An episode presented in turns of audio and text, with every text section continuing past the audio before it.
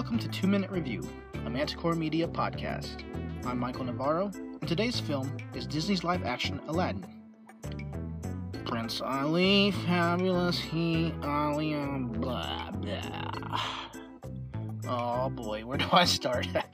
it's been more than 20 years since I last saw the original animated Aladdin, and it's definitely in my top 10, maybe even top 5 favorite Disney animated films.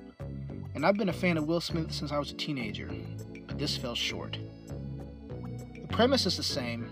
Street urchin Aladdin unknowingly encounters Princess Jasmine in the streets of Agrabah and helps her escape from a vendor that she unintentionally steals from after she sneaks out of the palace to get away from her overprotective father, the Sultan. The two escape to the slums and feel an instant attraction to each other, but she has to immediately leave before she's discovered missing from the palace. Meanwhile, her father's advisor, the evil sorcerer Jafar, is plotting to become the Sultan himself by enchanting Jasmine's father to convince him to let him marry her. Part of Jafar's plan is to recover the genie's lamp from the Cave of Wonders.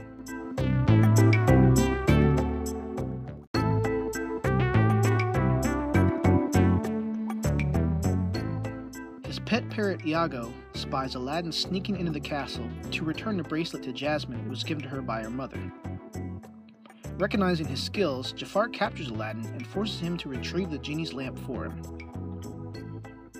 It's been too long for me to remember if this is a shot by shot remake of the animated cartoon, but like the Beauty and the Beast remake, it does add a few new songs. Unfortunately, the streets of Agrabah and the performance of the musical numbers look more like a Disney World street parade than an actual Middle Eastern city or even a fantastical recreation. The friendship between Aladdin and the genie was very rushed and underdeveloped, so when it came to the point of the story where their friendship is compromised, I didn't feel any emotional reaction. Will Smith actually gives a good performance as the genie. Neither his blue appearance nor the fact that he is Will Smith were a distraction, and not once did I ever stop to compare him to Robin Williams. While Mena Massoud gives a fair performance of Aladdin, it's Naomi Scott who is a standout as Jasmine, as well as Saturday Night Live alum Nasim Pedrad, who plays her humorous handmaiden Dahlia. I saw it at a kids' screening and noticed that half of the kids were into it, and the other half just wanted to run around and play. So if you have kids, I'd probably watch the animated version first and only take them to the new film if they really connected with it. Otherwise, wait for the DVD release.